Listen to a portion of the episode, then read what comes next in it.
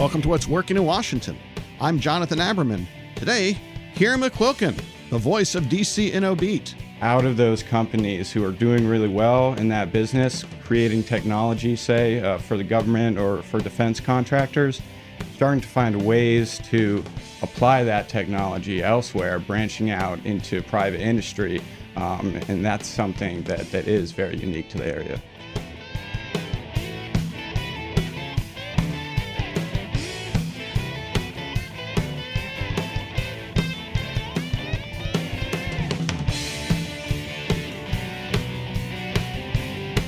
If you want to have your finger on the pulse of DC's startup innovation community, our next guest is someone you want to know and you want to follow. A self described lover of coffee and the well delivered pun, Kieran McQuilkin is the editor for DC Inno, a daily newsletter and website that follows all things DC tech. As part of the DC tech community myself, I value DC Inno, and I wanted all of you to have an opportunity to get a first hand look at what's hot and hopping in this very vibrant innovation community. Kieran, thanks for joining us. I'm a follower of DC Inno. I'm amazed how you always seem to come up with something new. There, you never seem to run out of things to cover. How many stories a day do you run? Well, I think you hit the nail on the head that we don't really run out of things to cover. Uh, we, we aim for about a story a day.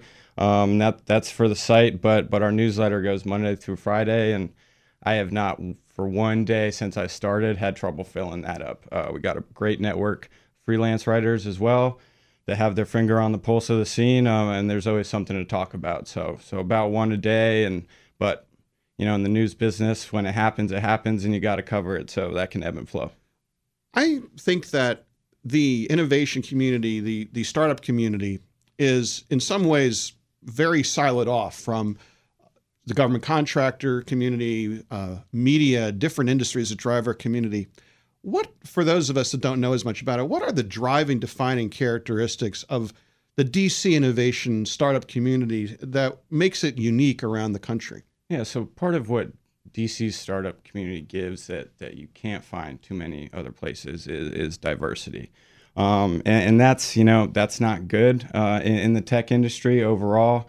Um, but in DC, the numbers are better than the national average in, in almost every department. That's women, minority founders, um, service disabled veteran owned businesses, mm-hmm. um, the whole lot. So a lot of diversity, um, and that's great, and that's really attractive uh, to a lot of employees who don't want to mix into the regular, you know, Silicon Valley standard. Well, Silicon Valley has come into a lot of criticism, and justifiably so, about being a very inward looking culture, very uh, misogynistic in certain high profile cases, and not a great place to build a career uh, as a woman or LGBT and so forth. It's is that really the defining characteristic here that that uh, it's a more diverse and tolerant community, or is there are there other things as well? No, I would say it's it's better here. Um, it's mm-hmm. not necessarily the the definition of it. And actually, I think what really makes it, it strong does go back to the government contracting, the the the big contracts, the long term consulting, because we're starting to see that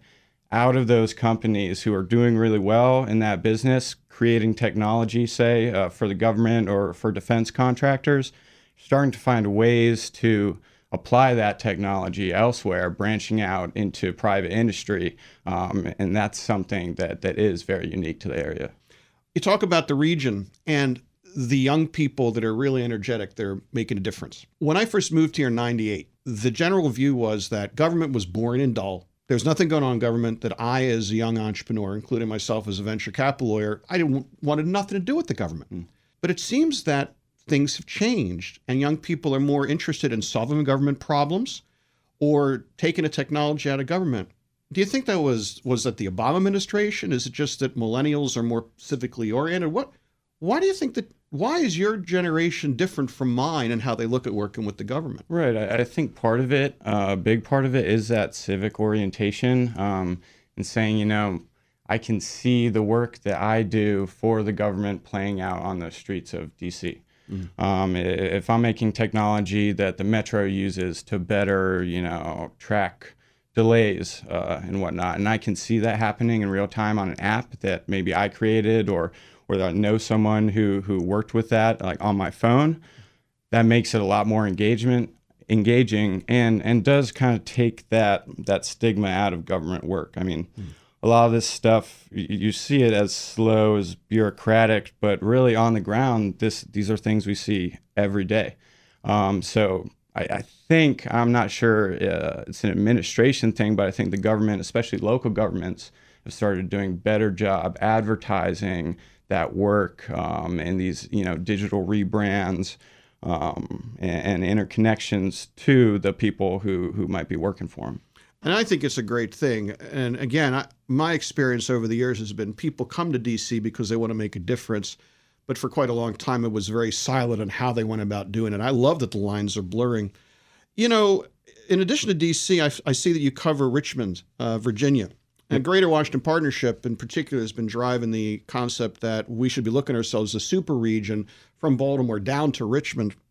As you look at Richmond's innovation activities, do you think there are opportunities for us in the DC region to work more closely with Richmond and coordinate our activities to make better startups? Yeah, I think so. absolutely. Um, I mean, off starting off, it's two hours away. It's an easy drive right down 95. There are distribution channels, so no matter what you're selling, really, if you're going to have it in DC, you might as well have it in Richmond. Um, there are going to be connections just in terms of simple spillover. Cost of living is a lot higher in DC than it is in Richmond. Um, I lived there for two years actually before moving to DC. Cost of living's a lot higher, and, and when you just need, say, a team of 10 engineers to, to hang out in, in an office and write some code, they don't necessarily need to be right in, in your towering DC office to do so. Um, you send them down south, and you're seeing that start to happen, mm. but but it will more as the DC area gets more crowded with, with those kind of companies. In a way, sort of like what happened or has been happening with Silicon Valley and people move into Seattle or, or Portland mm-hmm. and continue to pursue startups. And, and a lot of it, actually, I think this is more forward looking, maybe 10 years, 15 years from now. Um, but they just, uh, can't remember the company, but they connected their fiber optic cables that are transatlantic going from Virginia Beach. Instead of connecting them to DC, they're going to put them in Richmond uh, in some Henrico data centers. And what that means is that south of Richmond, there are not large data connections that are transatlantic. So you're sending that signal from Richmond instead of DC to South America, to Central America, anywhere it needs to go. That's going to be really important looking forward because it means you need a lot of data storage there. And the distance from DC to Richmond actually makes a huge difference when it comes to, to those cables at the scale they will be uh, built at. The beat goes on. Kieran McQuilkin, thanks for joining us on What's Working Washington. Thanks for having me. Thank you to our sponsor, TEDCO. TEDCO invests in early stage tech and life science companies. It provides resources and connections that companies need to thrive in Maryland. TEDCO's mission is to discover, invest in, and help build great companies. Learn more at www.tedco.md.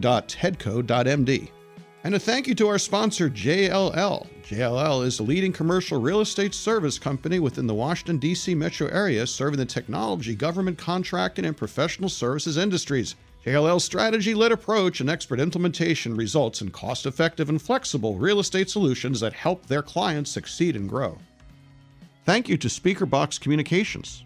Speakerbox is your team for meeting the unique demands of the technology sector, crystallizing complex ideas, targeting highly intelligent buyers, and moving at the speed of tech. Since 1997, they've given voice to many of our industry's top thinkers and performers. Check them out at speakerboxpr.com. And thanks to our sponsor, Tandem Product Academy. If you're looking to grow a software technology business and you're past your first five employees or your first half a million dollars of revenue, their free educational program will teach you how to grow your business. Supported by a broad group of our region's leading business organizations and local governments, Tandem Product Academy is free to participants. Learn more at tandeminnovate.com. Thank you for joining us on What's Working in Washington. Our executive producer is Tracy Madigan, online writer Barbara Ulrich, music provided by two DC region bands, Two Car Living Room, and the Sunbathers. I'm Jonathan Aberman. Thanks for listening. See you next time.